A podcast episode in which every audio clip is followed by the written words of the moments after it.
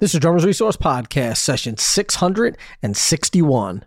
And the quote of the day is We must form our minds by reading deep rather than wide. You're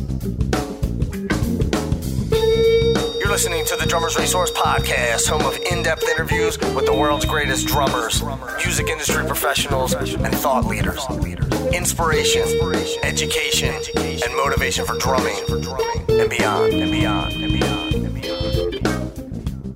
Hey, hey, what's going on, everybody? Nick Ruffini here, episode 661 of the Drummers Resource Podcast. And this one's a doozy. This one's a great one. I mean, they're all great. Let's be honest, but I say that because of the guest, not because of the, not because of me, the host. Uh, but this one is with Tyshawn Sorey, and I have wanted to get him on for a long time. The things that he does really amazes me, and and not only from a musical perspective, but just how he manages to do all of these things. He's a conductor, he's an arranger, he's a multi instrumentalist, he's a drummer, he's uh, a band leader. He does all of these things. He's a conductor. So he and he does all of these things, and he does them at a very high level, is very well respected for all of these things, uh, and somehow manages to to do them all and do them authentically and do them uh, with a high level of, of proficiency. And it's just something that that is completely awe inspiring to me. And we talk about a lot about we talk a lot about about process, about going deep instead of wide uh, around his his uh, his outlook on on music and how he approaches things and just a really great eye-opening conversation where honestly we probably could have talked for five or six hours. Uh, and i'm definitely going to have him back as long as he will allow it. But i'm not going to waste any more time. Let's get into it with tyshawn sorey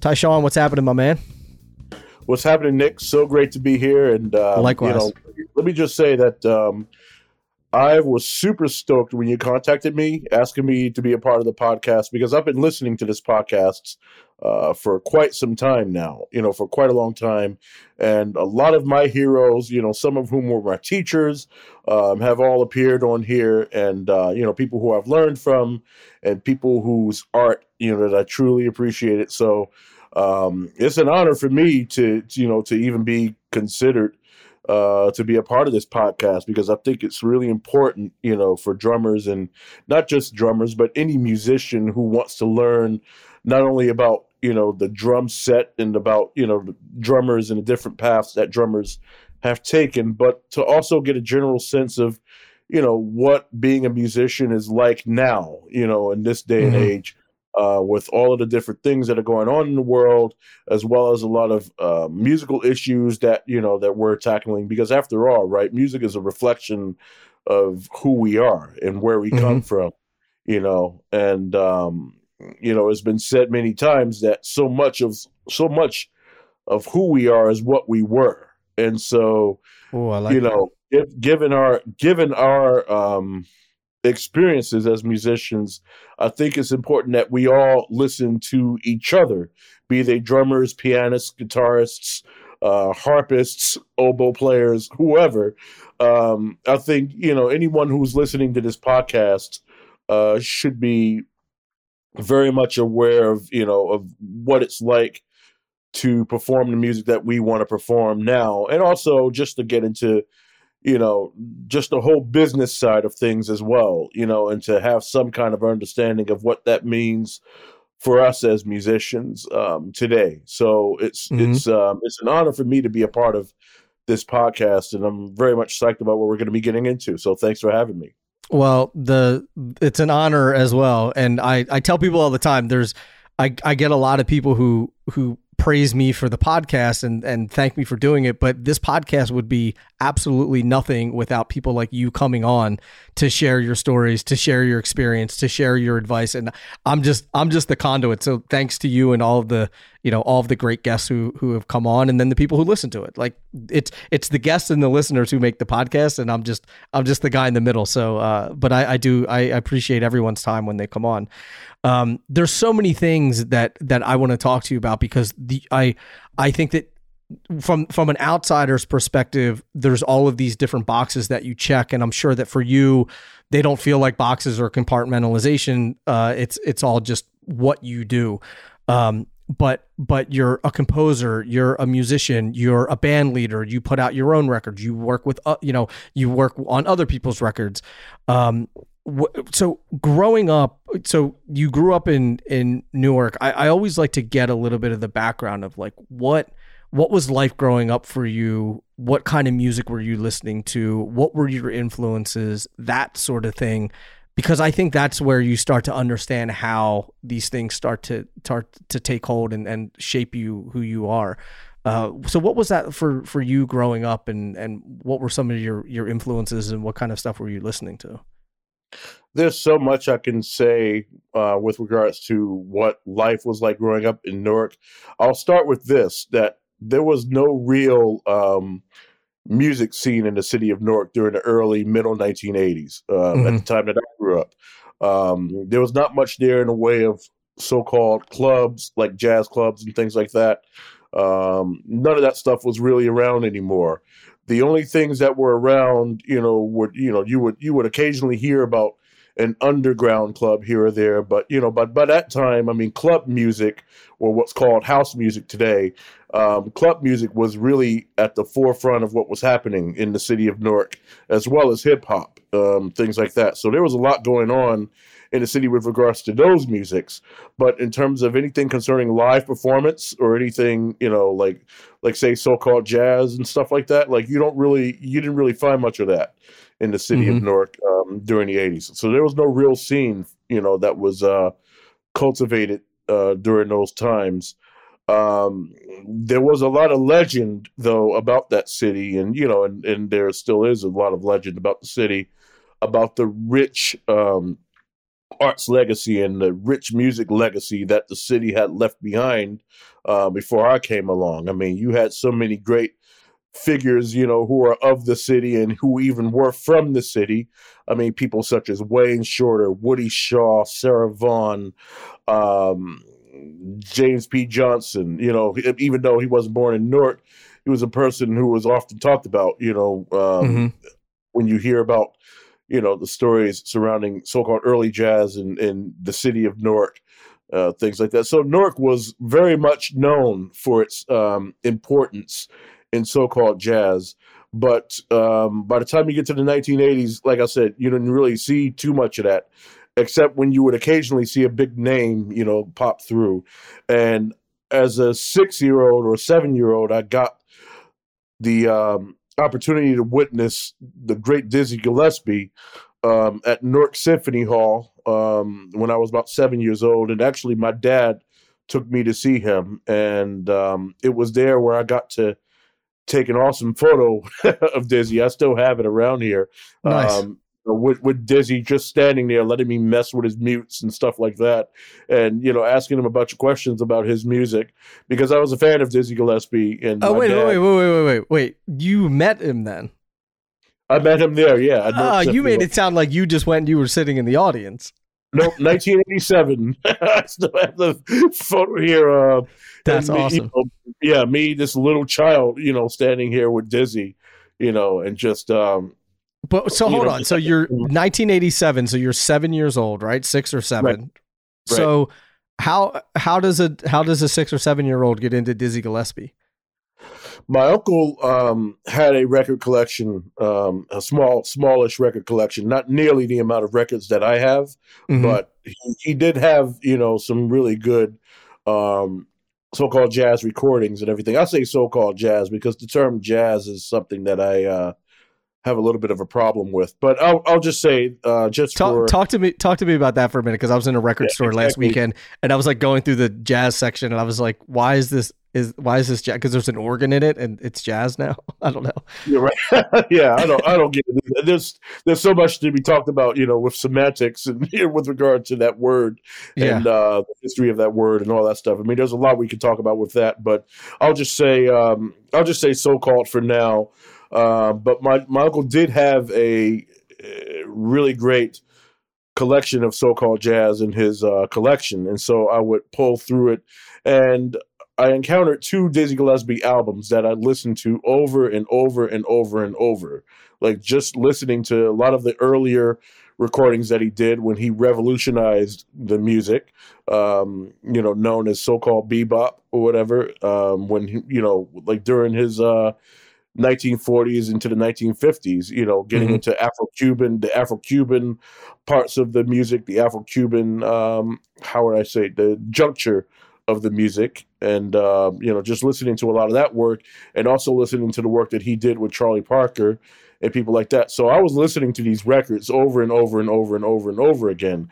And my my dad noticed that I was, you know, these were the same two records that would always be kind of, you know, on the on the turntable. You know, they would right. always, you know, be sitting there. And so my dad took notice and I guess he took me to this concert to see to see Dizzy at Newark Symphony Hall. And um it was before that it was before Dizzy and his band uh, were scheduled to go on stage. And um, I don't know how this happened, but maybe somebody from the local newspaper, the Star Ledger, maybe somebody from the newspaper saw that I was curious about what was about to go down in the Symphony Hall and took me backstage to meet Dizzy. And my dad was standing there with me. And um, and so Dizzy you know, he like I was, you know, this cute seven year old kid just asking really you know, really innocuous questions like, right. what key is this song in? you know, even though I had no knowledge of, you know, like, right. Music, well, that's what I was going to ask. Like, how did you, were you, you playing know, at that point? I was playing a little bit. Yeah, I was playing piano mostly by ear. I was playing gotcha. a lot of stuff by ear, picking up church hymns and things I would hear on records and stuff like that. So that's how I was gotcha. able to get into that. So gotcha. I was asking him all of these questions, you know, about you know these recordings that I listened to, and he signed one of the LPs for me that I brought. That's um, awesome. Along there, so I, and I still have that here too, uh, where he signed it, and um, I also have the photo of me standing there messing with his mute and his trumpet and stuff, and just him being very sweet and really encouraging. You know, and you know, seeing this seven year old black kid, you know, really curious about, you know, the music that he was going to play. I mean, because, mm-hmm. you know, at that time, I mean, to, to be, to be interested in so-called jazz was, I don't want to say viewed negatively, but it, it was something that, um, you know, that was, that seemed unusual you know, right. to somebody who's in a peer group or somebody like that. Even all through high school and everything, like I was looked at as sort of the odd man out because I didn't necessarily only subscribe to the music that people thought that I should be listening to, such as hip hop right. or club music. And I mean, even though I enjoyed all of it, you know, I mm-hmm. enjoyed all of the music, you know, that has come out of the club scene in Newark and all the hip hop stuff that have that has come out of the city. I mean, I still listen to other kinds of music because I knew that there was just a lot more out there um, than simply what was on the radio. Like I didn't right. believe in this right. idea that you know whatever's on the radio is the only music that you're permitted to check out. Like i checked mm-hmm. out whatever i wanted. And so um and i think it opens i think it really opens up your mind. I mean you so it's interesting you and i are are the same age. So i know that when i was seven i seven i was listening to vanilla ice and you were listening to dizzy gillespie. Uh so mm-hmm. there's a i we we at a young age i can see where our the trajectory of our careers were going because i was listening to vanilla ice. Right. Uh yeah. but um but no, I think it's interesting that you know one day you can get in your car and you're listening to Jay Z, and then the next day you get in your car and you're listening to Thelonious Monk, and yeah. and then when you sit down behind the kit, you're referencing. You can reference so many more things instead of just staying on this narrow road and saying, "No, I only listen to the." Because it doesn't matter what you listen. If you only listen to this one particular thing, then that's all the decisions you're going to make. That's all the choice, sonic choices you're going to make, and everything because it's right. so ingrained in your head. Right. You know, and, and the other thing about that too, I mean, it wasn't really a conscious decision for me to just listen to anything I wanted because it was all music to me. Like I didn't necessarily I didn't think of genres or I didn't think of categories or anything like that as such mm-hmm. because I mean, again, going back to the radio, um, whenever I would listen to the radio, I wouldn't just listen to things, you know, that were hip hop and you know R and B and things like that or whatever. Even though I very much appreciated that music, um, I would turn the dial. I would just simply turn the dial and find some other kind of music to listen to. Mm-hmm. And depending on how that music made me feel, and depending on whether or not it inspired me, I just kept listening. And so that's kind of how my the story of my life has gone. You know, like when I would turn the radio dial and encounter something, say like bluegrass music, or I would turn the dial again and then encounter something like you know, um,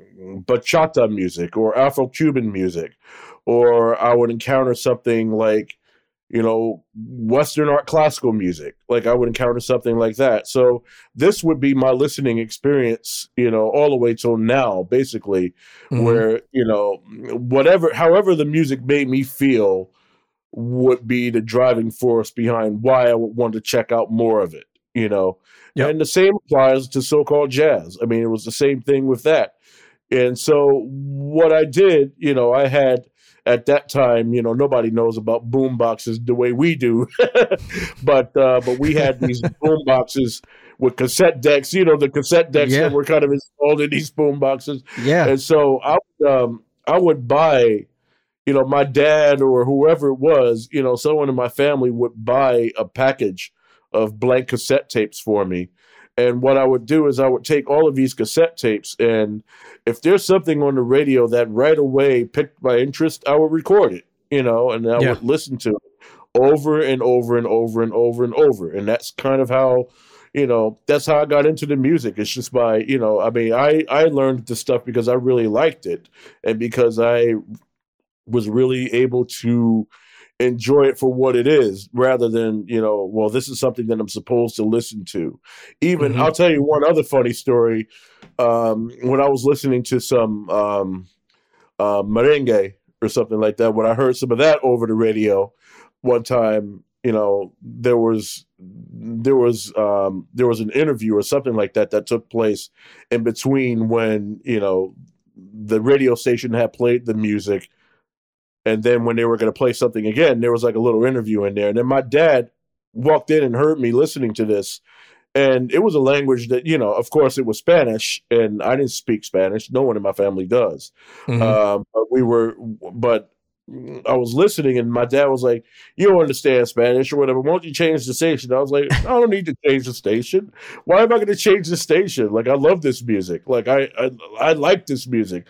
Let me keep listening. I don't have to understand this language to, you know, to appreciate how the music sounds and to appreciate. Yeah you know how it made me feel and so it was kind of a little it, it, it, was a funny moment between my dad and i because i think he understood where i was where i was going when i told him that when i retorted him to him that you know hey you know just because they're speaking a different language doesn't mean that you know um I can't appreciate the music, you know. Yeah. For, you know, if the music makes me feel good, I'm going to go with it, you know. And you know whether there's vocals in it or whether there are not, you know. Mm-hmm. That's kind of how that was for me. And so, um, so you have the radio, and then you also have the barbershop, where that's another formative experience that I like to address. Uh, I'm talking about growing up in the city of Newark and being um, omnivorous to all of these different styles of music and different forms of music.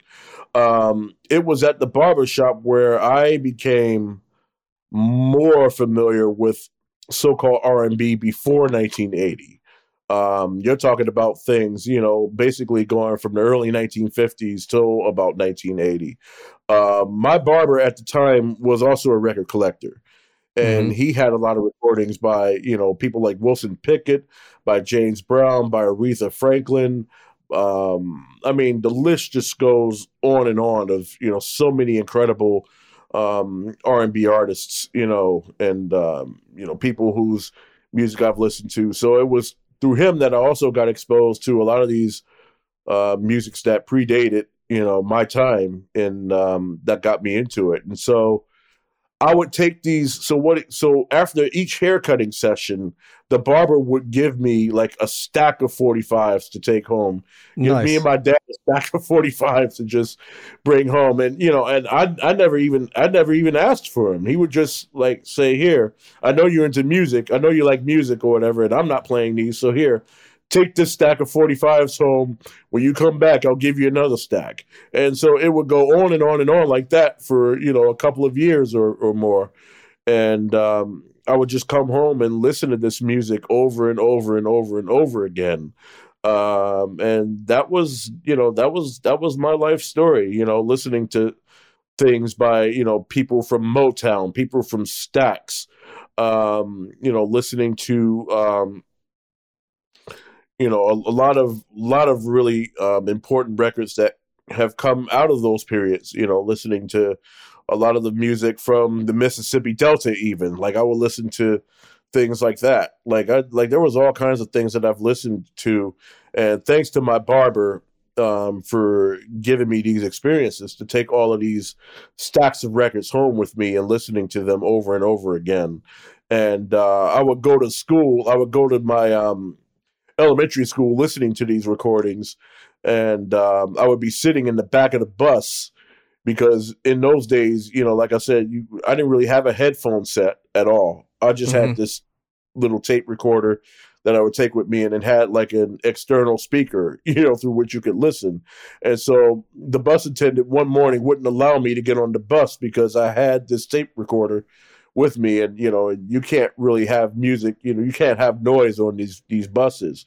But the attendant listened to what i was listening to and um, I forget what recording it was, but she said, "All right, all right, get on the bus, but just just sit in the back or whatever. Don't you know? Try to put the thing to your ear and make sure nobody nobody can hear you." So that was my experience on the school bus to elementary school in Newark. You know, where I would listen to these cassette tapes that I've made of all of this music, all these these stacks of forty fives, and I'd make tapes out of them, and you know, right. stuff on the radio, and I would listen to these tapes you know, in the in the back of the bus, and you know, and um, that was you know that was kind of how I got into it, and that's how I got into studying music. You know, how I got into studying, learning how to read. You know, uh, playing trombone and stuff like that. You know, learning how to read on that instrument and getting more familiar with you know fundamental concepts surrounding performing music because I wanted to be some kind of musician, even if it was to even if it meant doing it as a hobby,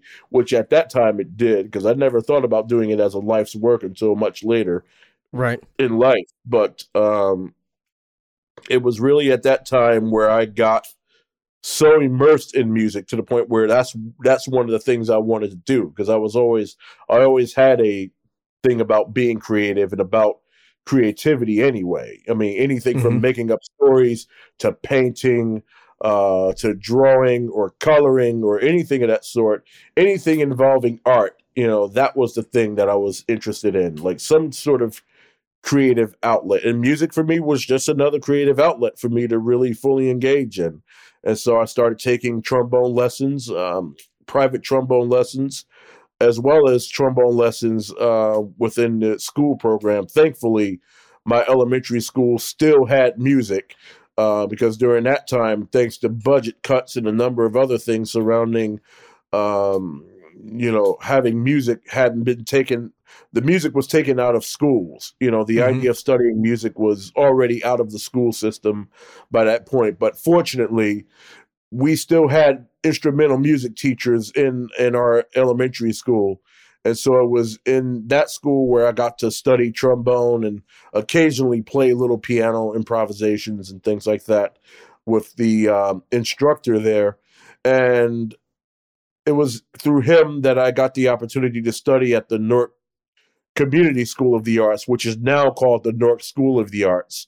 Mm-hmm. And when I studied at the Newark Community School of the Arts, I not only studied how to read trombone, but I also um, also studied how to improvise, you know, and so this would go on for years and years and years, you know, where I've tried to learn as much as I could about music performance and learning, you know, like I said, learning how to read and getting an understanding of fundamentals, as well as you know my my interest in drums also sort of picked up uh, right around that time. Even though you know how it is when you're a little kid, nobody wants you to go near the drum set. You know, like don't. you know, of course. In the corner, you know, and uh, but that was that came that came a bit later.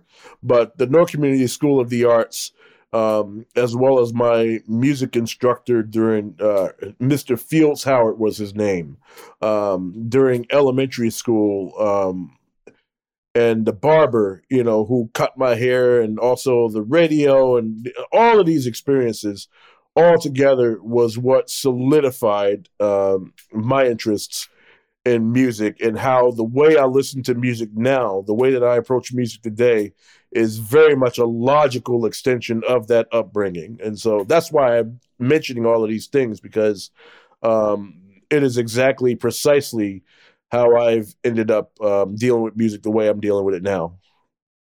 One of the things one of the things that you brought up that I that I put a thumbtack in and that I want to go back to is when yes.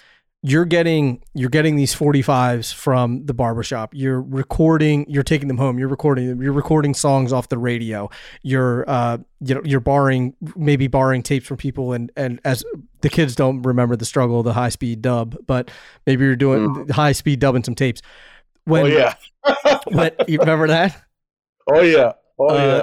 But when I, this is this is my thought, and I'd love to hear your thoughts on it. When when you spend that much time accumulating music or or putting that much work in to be able to have that music so you can listen to it over and over and over again, I think that you create not only a deeper appreciation for the music, but you also spend more time with that music because it was a lot of work to to you know record a whole 45 onto a tape or to high speed dub or to do or yeah. record stuff off of the radio.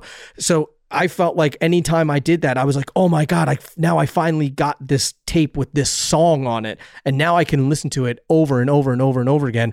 And instead of just grabbing my phone, queuing it up, listening to it once, and then being like, "That was easy. I never have to listen to that song again." Oh my god, it's ridiculous. I mean, you know, it's like when you, when you listen to music on, you know, it's like being like a mile wide and an inch deep, just in terms of the um, the curiosity that's there, in mm-hmm. in terms of you know the amount of knowledge and information that one gets um, when they're listening to a piece of music. Where you know you got all of this music on your phone or or your iPod or whatever it is, and yet it's like you don't even know who's on the record for one, and two, you like you just listen to like maybe thirty seconds of the song or something like that, and, and think you know. I, I don't know, like somehow the value the value of it decreases. I think as a result of not um how should I put this? Like, I mean, it's like when you're limited to a certain amount of music that you have on a piece of media, be it a cassette tape or a CD or whatever it is. When mm-hmm. you have something tangible like that, um, the value somehow is higher when you have less information that you have to really listen to over and over and over and over again to really kind of understand what's going on in the music and being able to appreciate it. Um, there's less of a tendency to do that the more media you have, the more music you have onto a piece of media. You know, the tendency sometimes would be for for example, would be for people to forget that they've even had certain recordings on an iPod or something that they may have downloaded however many months ago or something mm-hmm. like that. You know, they may have downloaded this amazing record, you know, that they may have heard once or something like that and then maybe six months down the line they come they come back and then probably sometimes they don't even realize they have that record on there you know and then when right. you ask them about it when you ask them about their experience listening to it and what was on the record and why did you like it they can't even tell you mm-hmm. you know yep. so it's uh, for me it's better to have less information on a piece of media and get to appreciate it listen to it over and over and over and over than to have a bunch of music and not even know, you know, who's on those recordings or not have any idea um really the structure of the record or the mm-hmm. structure mm-hmm. of whatever song it is you're listening to on the record and that kind of thing. Like I'd rather like I mean, that way of learning, you know, when you listen to something over and over and over, you have to you have to really love it to be able to invest that kind of time and energy to even get access to that material. Whereas Right. this is, is very easy to access music now. I mean, so much different kinds of music now. It's super easy to access it.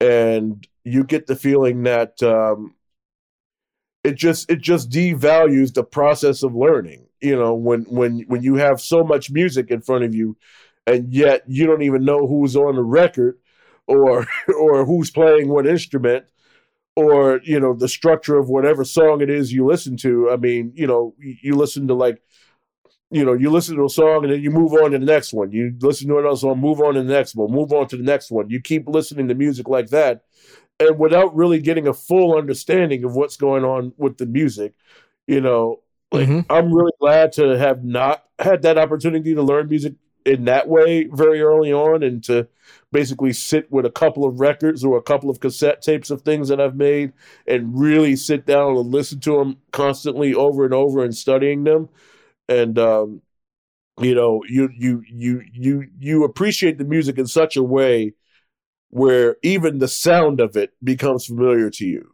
you know Yeah. once you once you kind of absorb it and once you really get to listening to it um you know you could hear that a record came from Motown based on the sound of the record, the sound of the drum set, for instance, or the way the the way the uh, reverb or whatever it is sounds, the way the room sounds or whatever.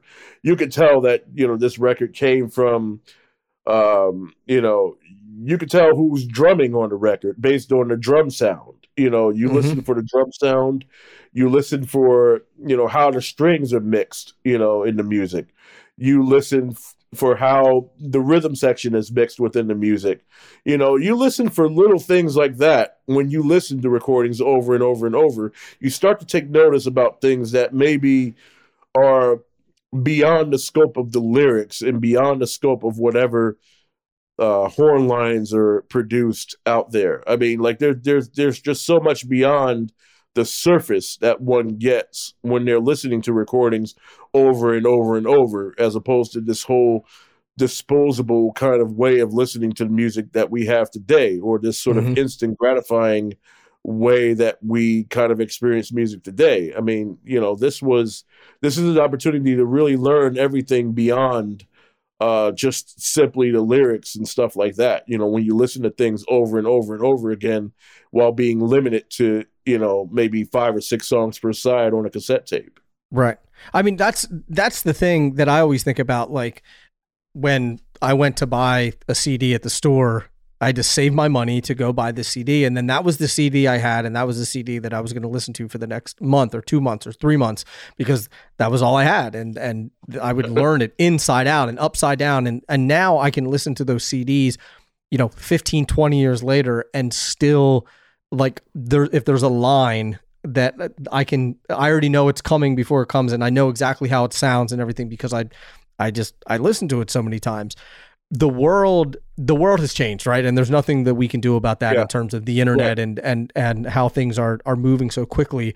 How do you suggest that people now in this in this world of of unlimited options and unlimited music and and the ability to go, you know, a thousand miles wide and an inch deep, how do you how do you suggest that people slow down and and pick a certain amount of music to listen to or or really digest the music with all of these options that are out there now Well, it's precisely that. Slow down and really, um, you know, sort of re- reverse engineer your mentality, you know, when it comes to this stuff. You know, like you see that everything is moving fast and everything is, you know, everything is moving so fast. Everybody is, you know, accessing music at, you know, a mile a minute. You know, you're getting all of this information thrown at you. But what if you, I mean, just because that's happening, does that mean that you then have to also, you know, move fast or that you also have to do things the same way that everybody else is doing it? Like per, me personally, like I've always,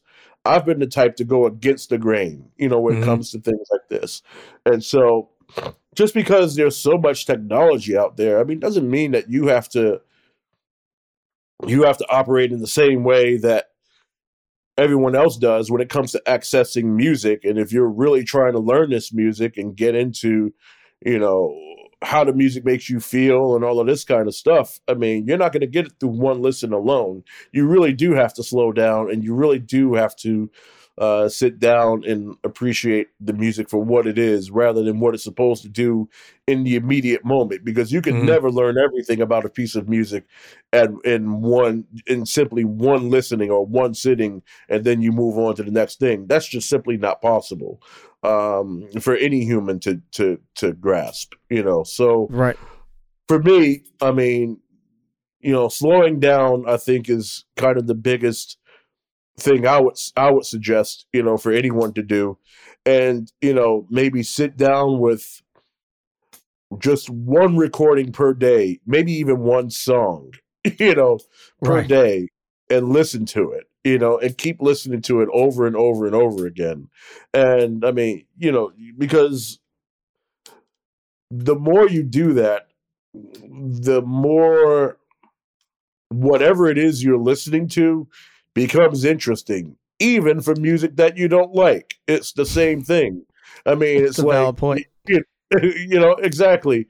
It's like if you listen to it enough times, you'll find that there's some element of it, you know, that is interesting and that you might be able to connect to something else that you do like. You know, mm-hmm. I mean that could that could very much be a thing as well if one just learns to really slow down and to appreciate you know appreciate the work that is around them. I think that you know that can go a really long way you know. Yeah. Yeah. I mean it's it it's an interesting thing because i i came from the world of like buying tapes and cds and records and now be on one side i'm like this is great. I can access anything and and i can pull it up anytime that i want but i'm also overwhelmed by it and i feel like i actually end up listening in a bad way, I end up listening to the same stuff because there's so much to dig through and there's so sure. much out there that I'm like, ah, I'll just listen to this this same record that I always listen to, you know, or or I'll just put this thing on because it's easy. And I feel like I'm not doing I'm not doing the deep dive as much as I used to, bec- not because there's or or it is because there's there's just too many options for me. It's like it's overwhelming to me. And see, but see, that's the other thing. See, you have see there's there's that very fine line where you're listening to music over and over and over again that you've had that you're learning about that you're getting into. And then there's having so many other options so many other types of music that you can um, explore. So there has to come a point you know where you do stop engaging with the one recording and then listen to all of these other options out there. But upon doing so try to find a connection between whatever this other recording is and to the other thing that you know got you into liking the music in the first place you know mm-hmm. just find a connection between anything you're listening to between the different musical examples you're listening to. They don't even have to come from the same so-called genre. They can come from different genres. You know you use your imagination and go beyond the listening. You know it's like you know it's like what teachers call, and this is something I've learned, you know, in my elementary school years, where if you're reading a book or you're reading something, you know, there's reading the lines, which is literally reading what is on the page, like really reading the lines.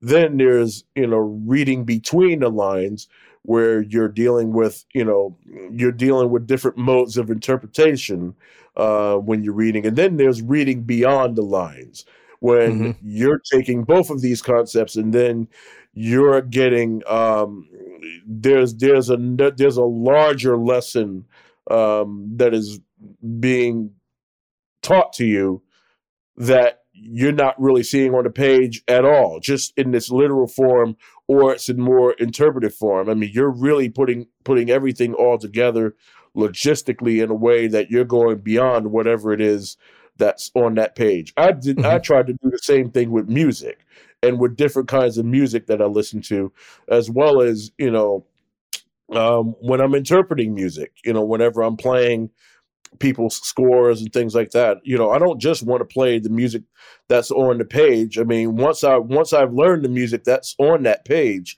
once I internalize it enough after having done it or listened to whatever MIDI realizations or just reading it over and over and over, after having done that, you start to kind of connect certain things whenever you're learning this music. You know, you you know things like form, uh, structure, chords, harmony, melody, the way all of these things work, you know, over the music and how everything logically comes together. That to me is, you know, reading between the lines or whatever, where you're mm-hmm. going beyond a so-called drum part or you're going beyond, you know, what the page actually says, but you're looking for all of these other connections. And then when you read what what I call reading what is analogous to reading beyond the lines is when you have already learned almost everything there is that you could possibly learn in a piece of music, then your job as a musician is to really bring it to life in a way that either the composer of that music hasn't imagined or just give it you know give it a personal spin you know like like put your personal voice into whatever it is you're interpreting mm-hmm. you know and um, yeah. that's you know I I did the same thing with listening to music as well, you know, and then when you do the same thing with playing music, then you feel you know as long as you're doing it within reason you know within what the composer is looking for um, and making sure you're giving the music what it needs with a very full understanding of what it doesn't need when you have all of those things kind of working in motion together um, there can be no wrong done mm-hmm. Yeah, and I I think for me when I talk about listening to the same song over and over and over again, it's not because I'm going and reading between the lines. It's because I'm in a rut, right? And it's like right. oh, I'm just I'll just put I'll just put this on again. I'll just put this on again. Uh, so that's yeah. great advice because I need to I need to do that on my own too. It's I'm I'm taking the uh, taking the lazy way out and just saying just re-listening to the same stuff over and over again.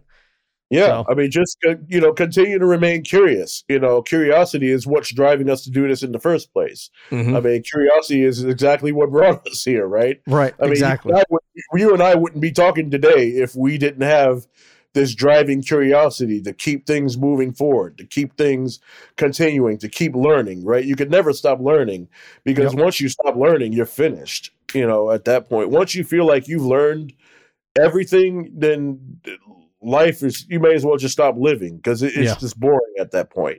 You yep. know, there's not. I mean, there's nothing. You know, I don't want to learn everything. Quite frankly, I don't want to know everything because, I mean, first of all, there's no way one could know everything, and two, I mean, you know, there's so much fun that comes with learning, and there's so much fun that comes from not only learning about all of this music and stuff like that as we're talking about, but also learning about ourselves and how we how we can better improve on our listening, how to become better listeners, you know, with mm-hmm. music and with anything else, you know, and that's, you know, that's the thing that I'm most interested in even now. It's just, you know, I mean, after all of these years of playing in all of these bands and playing in these different ensemble formations, you know, all throughout the continent of Europe and all through here, and everything. After having done that for so long, I mean, I'm just at a point now where all I want to do is be a better listener, you know, and to um, find a way to play in a way that really reflects that, you know, and that's uh, that's been that's always going to be my um that's always going to be my go-to activity. My that's always going to be on my to-do list. Mm-hmm. You know, is to um just try to become a better listener, you know, year after year, day after day, you know, that's uh and because that's, you know, that's where the curiosity feeds that, you know, is to um find a way to become something a deeper more refined version of yourself, you know, and I think mm-hmm. that um that should extend not only to music but in other aspects of one's life as well such an underrated thing when you talk about listening. And I love that you say that. I'm just trying to become a better listener because I think we all we all need to be better listeners and instead of listening to respond, listening to listen, whether it's behind you know behind an instrument or or in a conversation or or whatever the case may be listening listening is hard and it's a it's a skill and it's a practice that I think that we can all that we can all get better at in life not only right, in music yeah. but just in general man you hit the nail on the head when you said um, listening just to listen or listening to learn and not respond i think that that is so um undertaught, you know, just in mm-hmm. in um, in so-called jazz education. Even I will put it that way. Now, now I'm about to go on the deep end here, um, just with uh, more unpopular opinions, as it were. Um, but listening, not to respond, but really listening and you know taking one's time to respond thinking before you speak whatever happened to this? You know, and and and um, you know, I listen to I listen to drummers now sometimes when like all they're doing is just you know they're they're just they're just simply responding to every single thing that happens on the bandstand. Every single thing that happens on stage the drummer has to repeat it. The drummer has to mimic or play some form of that. Whatever happens sometimes to just sort of letting things take their course like you know like as a drummer like you don't have to play every single figure the pianist you know starts playing in the left hand or something like that. Yeah i got yelled at a lot for that when i was younger about chasing chasing the guitarist's tail. And he's like leave me alone. Leave me alone. Stop yeah. stop chasing me. Yeah exactly. You know it's almost as if like you're sort of behind in the music. You know like it's like it's almost like answering a question with a question. you know, right, when you, right. you, hear that kind of playing, you know, where uh, you know, just everything that a soloist playing or whatever. Like, you know, if you hear a saxophonist playing, if you hear a saxophonist, for example, playing more notes in their solo or whatever, the drummer then gets super busy, you know, and then like it, it just becomes this thing where the saxophone player and the drummer are now like cluttering up the music and that sort of thing.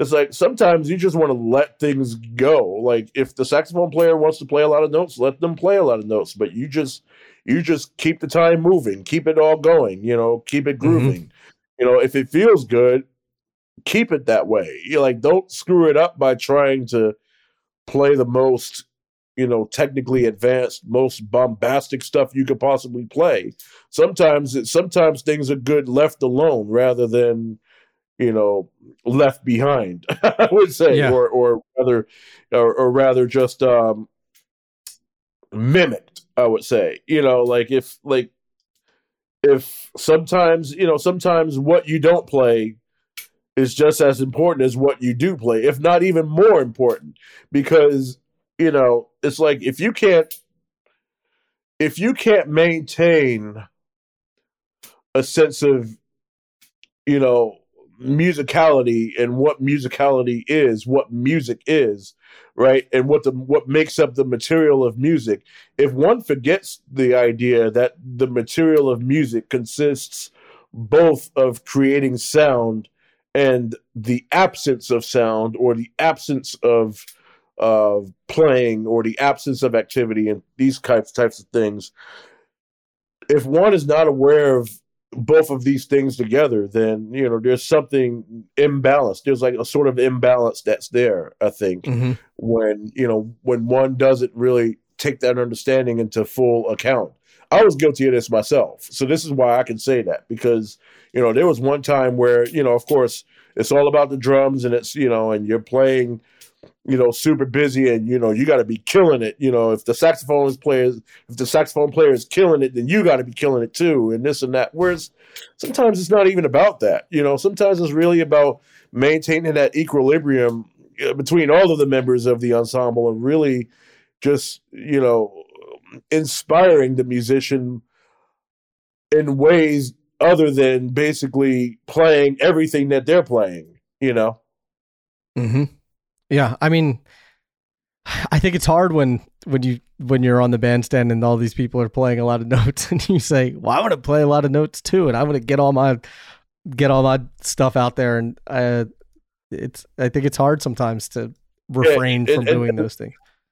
Yeah, and the other thing too, uh, I, I don't I don't mean that to say that that that's not valid or that's not a valid approach to playing or whatever. That's just another approach that I personally sometimes am in conflict with. You know, um, mm-hmm. when I hear, you know, if I'm I'm not saying you know whatever the music call calls for is what the drummer should be able to do. You know, whatever the music calls for. If the saxophone player wants a drummer who's going to be playing a whole pile of shit behind them, then hey, you know, more power to them. You know, the the the, the gig, you know, it's fine. You know, that's as far as that goes. Um, I'm not saying that that approach is not valid, but I I I am saying that be also aware of these other ways of inspiring the musician um, that are besides basically playing every single lick and chop you possibly could, just because another player is doing the same thing. Right. You know. Right. I'm just saying, like, like find something else to do. you know, right. like I, I, I, I rather I rather hear I rather hear a drummer who's struggling trying to go for some shit than somebody who's up there basically, you know, playing every single you know lick and chop, the same kind of lick and chop that they would play behind anybody else who's playing a barrage of notes or something like that. Like I yeah. like I'd much rather hear a drummer struggling trying to, you know, trying to be um how should I say? Like I I I would I would much rather hear the desire to go for something beyond whatever you know whatever it is that's being proposed.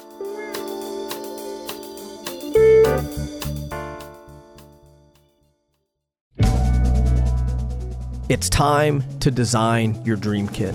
You have a sound and look in your mind's eye and it's time to make that dream a reality your sound emerges from the choicest materials and is constructed using the exclusive Sonor Optimum shell measurement construction, utilizing slightly undersized shell diameters, allowing the drum head the space to float freely with unrestricted bearing edge contact. Your look emerges through the ultimate selection of veneers, hand polished lacquers, and premium coverings to create the stunning look of your dreams. Design yours today at sq2 drumsystem.com.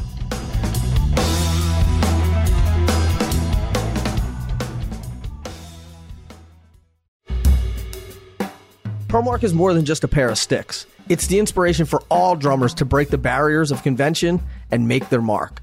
And ProMark is challenging players of all kinds to discover what makes their drumming unique and show your stripes. Use the hashtag ShowYourStripesDR on Instagram to share your own special performance, a photo of your kit, or whatever you feel sets you apart as a drummer. The best submissions will be included in a brand new ProMark official Stripes ad spot. Be sure to follow at ProMark Sticks on Instagram to stay in the loop with all the exciting things they have in store this year. ProMark, the official stripes of making your mark.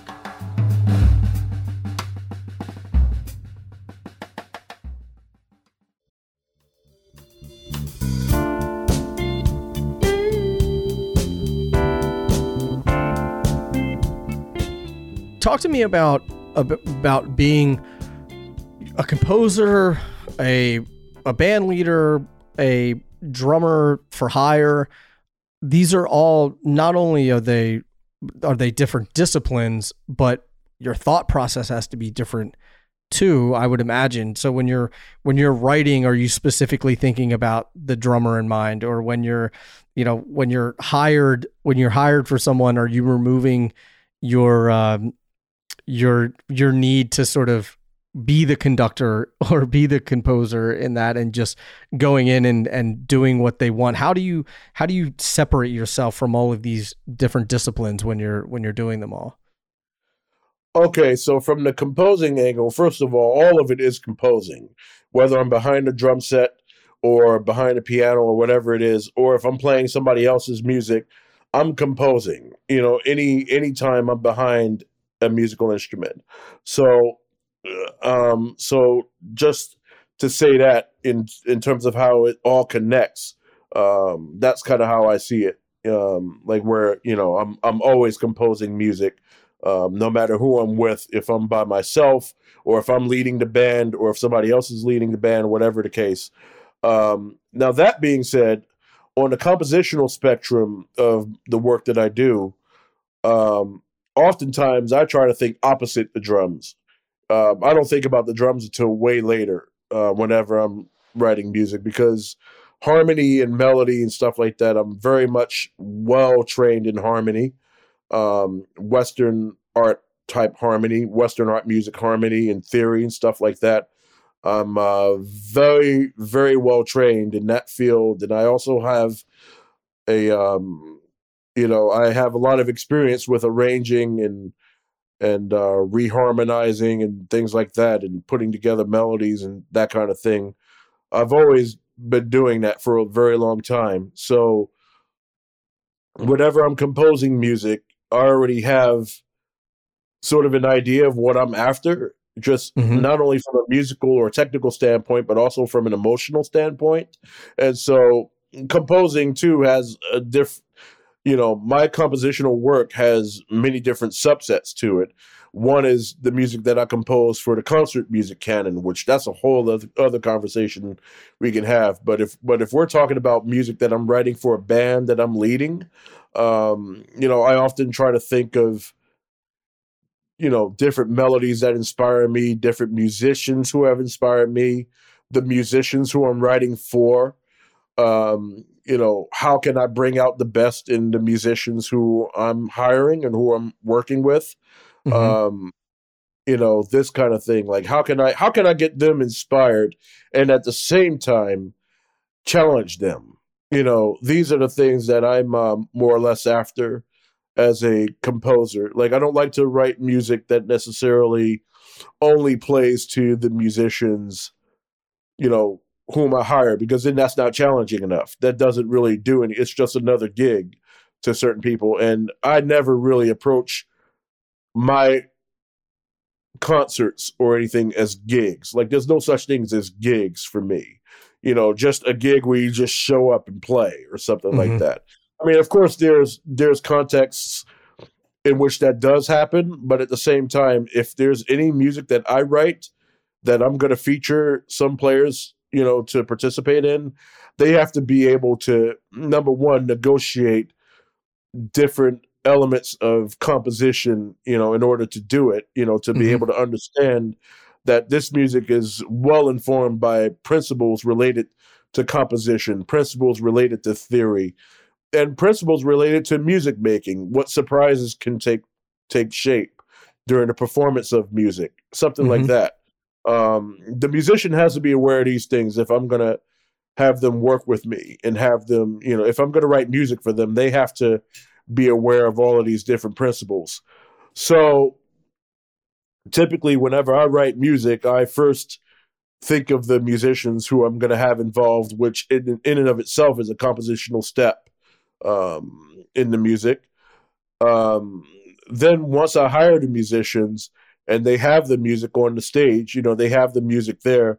It's never a comfortable situation for the musicians because I have a fervent love of spontaneity. I mean, as as one who is listening to this might be able to grasp so far, um, is that when you're on my bandstand, anything can happen we could be in a situation where you know we've we've prepared maybe seven or eight songs or something like that for a performance and maybe only six of those eight are going to be performed or something because at a moment's notice i may decide to either stretch out a particular section within the music like a particular improvisation section in the music or i may even create something I may even change the form of the music. Like sometimes the forms, uh, the form of the music is hardly ever the same.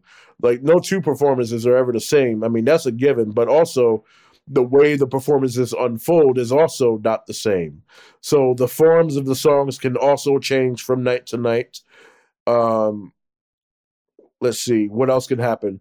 The tempo of these songs can change from night to night. Mm-hmm. Sometimes we sometimes uh, what can happen is over the course of a given song, the tempo may all of a sudden change, you know, during the song, and nobody will know that that would happen. But sometimes it happens, you know. Yeah. Um, so all of these different compositional tools that are there, tempo, form, um, the way that a structure can unfold, the way you know, like, or another thing that can happen sometimes is transposition. The musicians sometimes have to transpose things, sometimes without much preparation at all, but they sometimes would have to transpose, you know, say the chords that are going to happen over a saxophone solo. Sometimes they may have to do that at the drop of a dime. And so, um, you know, a lot of things can change um, from performance to performance. And so, um, and again, that's why I say the musicians have to have some knowledge of composition um, in order to um, in order to perform with me because any of these things can happen, you know, over a given piece of music. Like I'm never married to any music that I write for my band members. You know, of mm-hmm. course, you know, there's things that are gonna stay more or less the same. I mean, such as the melody and things like that. But when it comes to solo forms and when it comes to you know different things surrounding playing parts of a form, like for example, not not just going from A to Z, but going from A to D to B to E to F to C. You know, right. the musician has to have some uh, willingness to be able to really go there, you know, and to really see how logically everything is connected, you know, in mm-hmm. that way, you know, compositionally. So, um, so, and I'm I'm mentioning in particular some of the principles that go into my work um, with my piano trio, um, who released um, the two recordings, Alloy and Verisimilitude. Um, those two recordings, the trio featuring um, the pianist Cory Smythe and bassist Chris Tordini. I'm talking specifically about that, where these types of chances with form can happen over mm-hmm. a given performance. I'm also talking about my sextet um, from the the album that I released in 2020, titled Unfiltered. Um, that's another uh, that's another group in which these different chances with composition and form are being taken. Um, you know, in my own bands. So, um, so all of these different principles are taken to uh, to account. You know, over over a performance of music, and the results are always very surprising. You know, one is always on their toes and that kind of thing. But I don't mean that to say that you know this is a new concept because in fact it isn't um, at all mm-hmm. i mean there's so many there's many countless examples i could name um, that have taken precedent in this approach but but having been inspired by so much music you know i'm thinking in particular of charles mingus and james brown and how they use for example um, tempo and form and this kind of things and you know architecture the architecture of a given composition and how it's how it changes shape, you know, from performance to performance and depending mm-hmm. on who the players are and that kind of thing. Like, you know, I look to people like that, or even Duke Ellington. I mean, like people like that who have taken composition and really have done these incredible things with it spontaneously, you know, on and on the bandstand, you know, uh, on, on and off the bandstand, you know, like by sometimes either thinking these things up while they're not performing or having these things happen at the spur of the moment. Mm-hmm. Um, it's, it's the exact approach that I have learned from, and it's the thing that um, excites me, and it, it, continues to inspire me and excites me. And so, um, every band member who I worked with has often told me how inspired they've been by you know by just having to really be pushed to think beyond simply going from uh, going from left to right you know, right. all the time or whatever. Because it's, you know, in my groups, it's never really only about left or right, but it's about everything in the center. And it's about, you know, really negotiating that space between what is composition and what is improvisation. Whereas, you know, some people see these two things as being mutually exclusive. I personally, on the other hand, don't uh, see composition as being ex- exclusive uh, from improvisation. Like, let's say composition is on the left side of your computer screen and improvisation is on the right side of your computer screen. Mm-hmm. What's in the middle of that screen? You see like you, you see like a blending between uh, both of those approaches, and that's that's the area where I feel that I like for my band members and myself to thrive most. You know, right?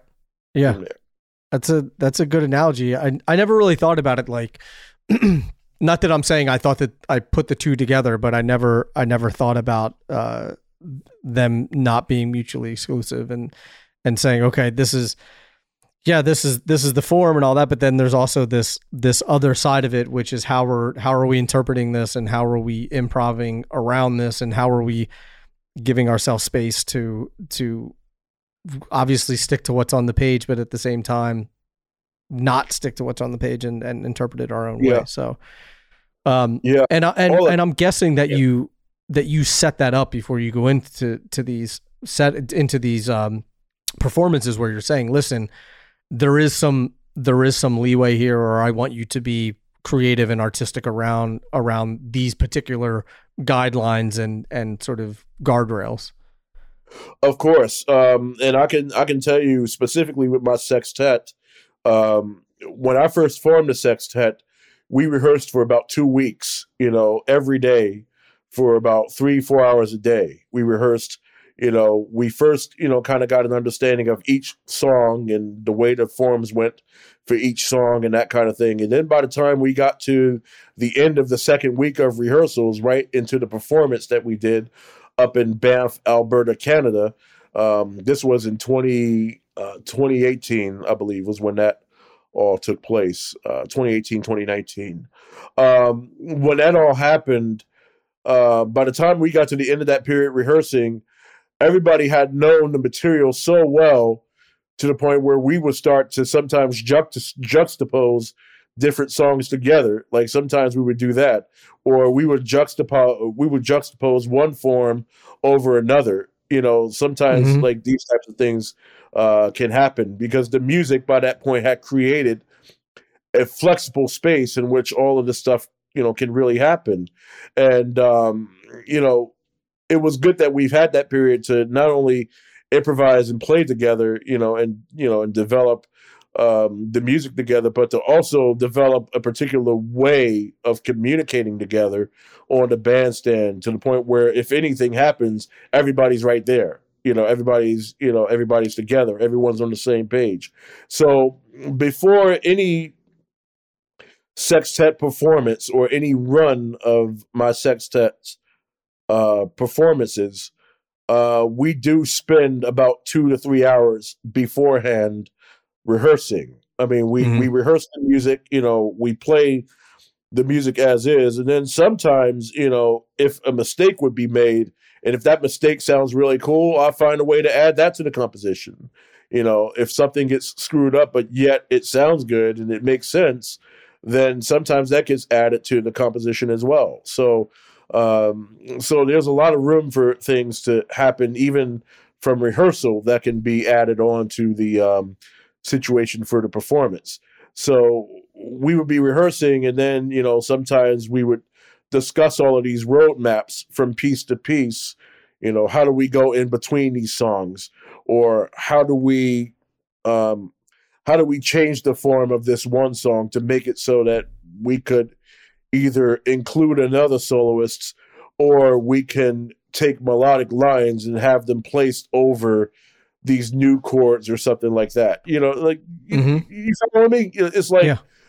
all of these types of things can um, take place during rehearsals, and so we spend a lot of time rehearsing, and for two or three hours, you know, after mentally trying to you know finagle our way around these uh, crazy forms and things like that, you know, we take like a two three hour break and then we come together and we perform and then sometimes it still changes because there's so much there's so much that we've absorbed you know just intellectually. Right. i mean there's so much you know that has taken place intellectually where we're thinking we're thinking roadmaps and roadmaps and roadmaps. But then of course there's going to be a mistake. You know there might be a mistake that would happen and you know we can't really look at it as a mistake. We can only look at it as an opportunity for something else to happen in the music that may inspire us right. you know?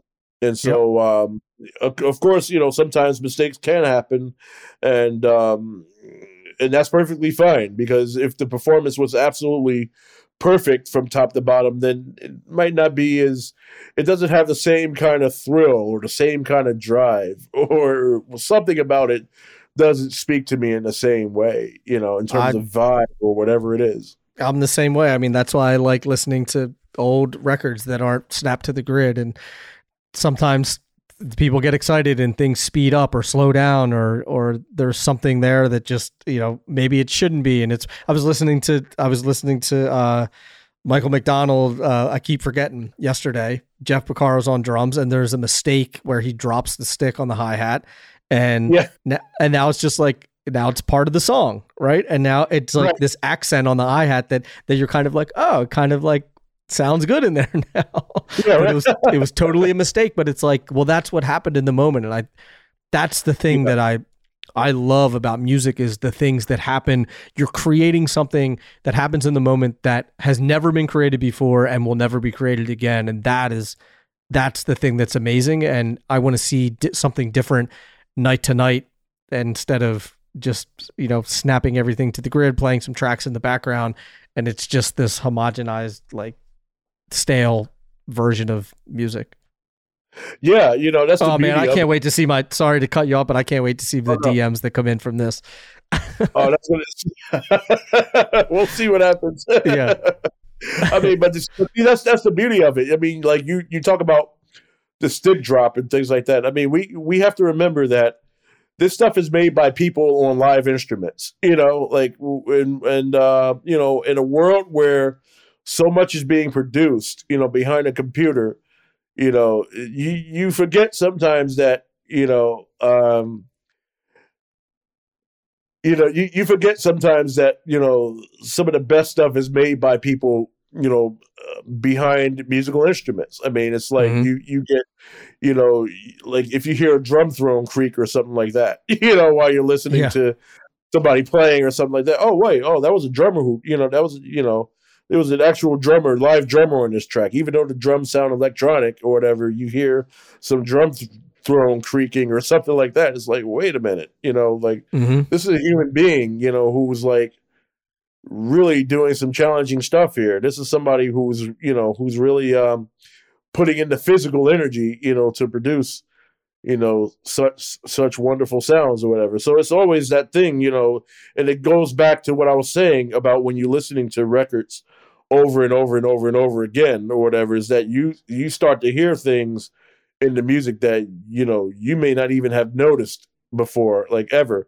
It's a famous story of Branford Marsalis one time talking about how upon listening to um I think it was someday my prince will come or something like that where like you know after after the melody was stated like you know he had heard a chair creak you know in, in the middle of the song. And it's like wow like that's you know after listening to that recording hundreds thousands of times or whatever and you know for him to have encountered that for the first time it's the same thing with anything else Mm-hmm. you know when you're listening when you listen to something long enough you know no matter how many times you hear it you're always going to discover something new in it that you hadn't really heard before so i think that's a beautiful story what you just mentioned too about um, your experiences with Uh, I mean, if it's if it's real, I like it. So yeah right exactly yes that's how I feel. Uh, so Mm. where can people where can people go to follow along with where they can see performances or or listen to your music or or keep in contact with you? What's the best way to do all that? Well, um, let's see. That's a good question because I don't really perform live that often, except um, you know, except when I'm leading my own groups Mhm. or with the um, or with the pianist Vijay Iyer with his uh, trio featuring Linda Mahan O and myself and Vijay uh, on piano. Linda Mahan O plays bass in that situation. And um, I look at that as a unit, basically. Like I'm not, you know, like you mentioned the idea of um, being the drummer for hire. I don't really work for hire. Like I'm not a drummer. Like I have never.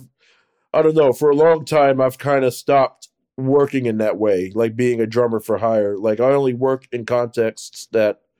Um, well, let me let me let's just say that you know that's not the way that I work anymore, and so you won't really find me very often performing um, as a so-called side person or Mhm. so-called side man or whatever. You don't you won't really see too much of that, but the way that one could follow me would be on Instagram. I'm not hard to find. I always promote uh, my gigs on there. As a matter of fact, um, tomorrow night, May 24th, I'm not sure when this is going to air, but um, or May 24th, tomorrow night, I'm going to be performing with my trio in advance of our release titled Mesmerism. Um, and that release features Aaron Diehl on piano and Matt Brewer on bass. Um, so this will be sort of an advance CD release party of sorts because I'm going to be bringing advance copies with me. I'll be having CDs and LPs available uh, for sale, and this will take place at Smalls in New York City. Um, so I'm really very much looking forward to that. Um, so that's going to be tomorrow, May 24th. Uh, we're also going to be appearing at the Spoleto Festival in Charleston, South Carolina, um, on I believe it's June the fourth. I think it is June the fourth. Uh, we'll be there uh, performing music from that same recording. So we'll be doing that. Um, also, I'll be presenting a lot of my works for orchestra around that same period. Um, I will also be. I mean, I spend a lot of my time composing. I, I spend a lot more time uh, composing than performing music, uh, which is the other reason why my career has kind of taken a turn from being this drummer for hire or being, you know, being a drummer per se to being more or less a composer who happens to play who happens to play the drums. Um, so, um, but yeah, so there's those two trio performances, and then my sextet that I talked about earlier. We will be performing at Princeton University for the Jazz in June um, concert series that they have going on there at the McCarter Theater. Um, that's going to be happening on the 30th of June, I believe. So that's going to be happening. And then um, during the first two weeks of July, I will be with the Vijay, Iyer trio with Linda Mahon O, Vijay, and me. We will be in Europe. I believe we'll be in Tbilisi, Georgia. Um, we will also be at the North Sea Jazz Festival in Rotterdam, in the Netherlands. And then the rest of that tour, we're going to be in Italy, which I'm very much stoked about. And nice. after that, I'll be um, I'll be performing and conducting at the Lucerne Festival, the summer festival there of contemporary music, of new music, where um, I will be premiering a saxophone concerto over there that I've written. Um, so I'll be premiering that over there as well as a piece for myself on drum set and percussion with the Jack String Quartet. So I'll be doing that as well. And uh, so there's there's a lot of different um, activity that's that's that's that's happening that's more on the concert music spectrum of my work than on the performance spectrum. Mm-hmm. But um, but you'll be able to find me um, on Instagram, where I often talk about my performances. You can also visit my website, um, which is currently under reconstruction, uh, which is uh, uh. You can find me there. And um, yeah, that's pretty much you know where one would be able to find find out where I'm performing, when, and with whom, and that kind of thing. You're a busy man. I am. Sometimes too busy for my own good. Which makes me even more thankful that that you took some of your uh, some of your time to come on the podcast. So I appreciate it, man. I appreciate it. Yeah, you know what's you know what's interesting about this is we didn't talk about drumming at all. And I thought that that's actually really cool that we didn't get into that. I try to talk about drumming as little as possible on the Drummers Resource podcast. Yeah, right. It's, it's, it's kind of funny. I don't know what what, what are you thinking at? I love it. I love yeah. it. Yeah. Yeah. I mean, we're here to talk about I mean, because I think I mean, um, not to go down a rabbit hole with this, but I think that drumming uh, is a is a combination of all of the things that we do in life. So there's there's music, but there's all of these other things that happen in our lives that that contribute to all of that stuff. And to me, drumming is I mean, sure, drumming you need to know rudiments and stuff like that, but like that's not I don't think that's what makes a, a great musician. I don't think that's what makes a great artist. I don't think that it w- is what makes music um, listenable. I think those are like X's and O's that you need to that you need to learn, but then you have to have your life experiences and you have to have your musical interpretations and you have to have your conversations with people and and that's why I love these conversations because I think that someone I think this is so much more valuable than you sitting here talking about how to play an inverted paradiddle over the bar line. Right. right. You know, even though we you know, we could talk about all of that, but we could, you know, yeah. I'm, I'm, you know, it's it's it's it's really cool that I say all of this because you strike me as a person who sees me just, you know, not as simply a drummer, you know, or you know, mm-hmm. quote unquote a drummer, right? Not a musician, a drummer, right? You know, you hear so many drummer jokes today, you know, about how drummers aren't necessarily complete musicians or how they don't know the first thing about harmony or the first thing about melody or the first thing about form or anything like that. Like you you sometimes hear jokes like that or whatever. And so what I what I loved about our discussion today was the fact that we didn't fall in that territory where we were talking about just drum stuff or whatever. Mm-hmm. Even though we could, I mean, it would take, you know, I mean, there's there's a lot that we could discuss um, as related to drums. But what I'm hoping the drummer who is listening to this,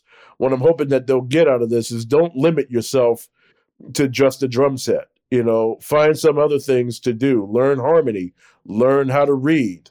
Uh, learn how to construct a melody. Learn how to create a song form. You know, all of these different things. Learn how to produce you know learn how to um, you know investigate um, electronics in your music electronic sounds if you're into that you know mm-hmm. how to you know get into things like ableton and get into you know all these other fields or whatever or how to approach using the program how to get into computer programming like max msp or super collider or things like that. Find other things to do that can really inform your playing on a deeper level beyond just what drumming can actually do. Because you know there's there's there's a lot there's just a lot to explore. You know we talked about options earlier.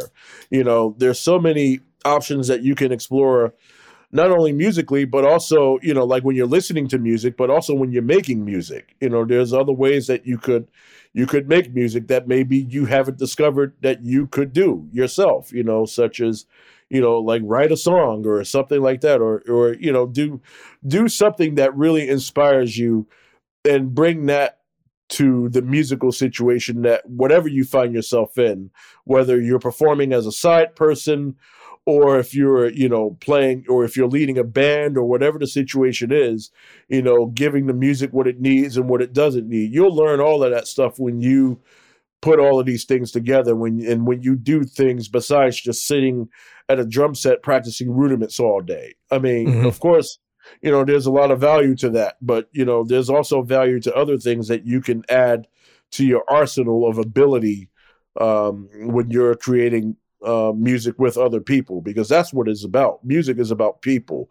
Mm-hmm. The notes aren't going to mean the rudiments and the notes and everything else. They're not going to mean a damn thing until you apply them in a way that makes logical sense for whatever the music is calling for, you know, and you know, it's not going to mean anything without the people who are producing these sounds and without the people who are uh, reinterpreting whatever these notes are that are on a page or whatever the case may be, you know. So all of this stuff, you know, while while while it while it has validity in its own right, there are other things too that you can contribute um, to your so-called bag of tricks or whatever that you could really uh, that you can really bring out the best in whoever it is you're working with and yeah. that's what we as drummers that's what our job is is to bring out the best in you to make your music sound better than you hoped it could or whatever and it's all through you know learning about things that are besides the drums you know learning about composition learning about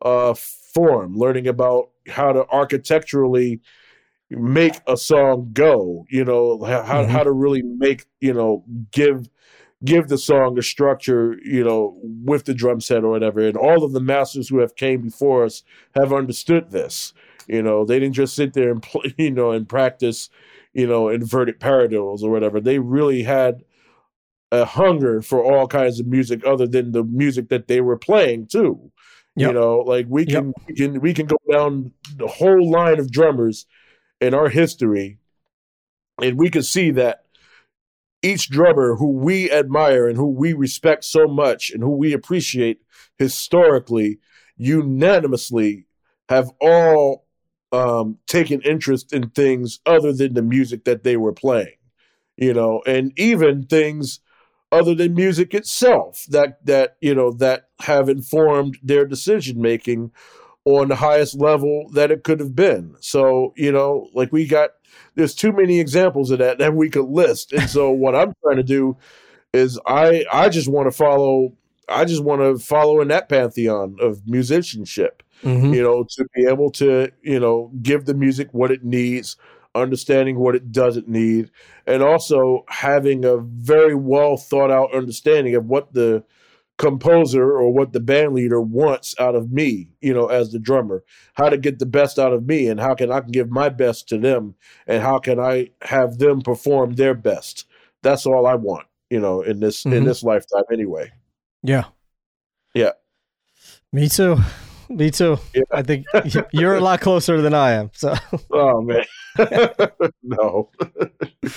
yeah.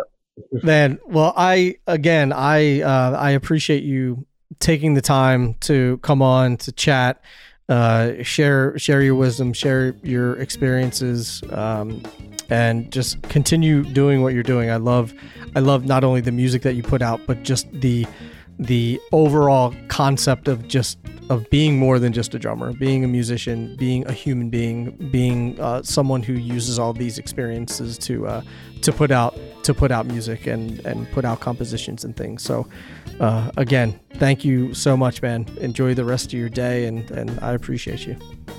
Thanks, Nick. The pleasure is all mine. Thank you so much. There you have it, the great Tyshawn Sorey. You can grab the show notes by going to drummersresource.com forward slash session 661. If you dug this episode, do me a favor, tag me and Tyshawn. Do it on Instagram. Let us know that you enjoyed the episode, that you're listening. And if you feel so inspired, then head over to Apple Podcast, leave a rating, leave a review there. Takes a minute, lets everyone know that they should be listening to this podcast as well. And other than that, that's all I got. So until the next podcast, keep drumming. Thank you so much for listening, and I'll be talking to you soon. Peace. Drummers Resource is produced by Revoice Media. Executive producer Nick Ruffini, that's me. Edited by Justin Thomas. Video editing by Tomas Shannon.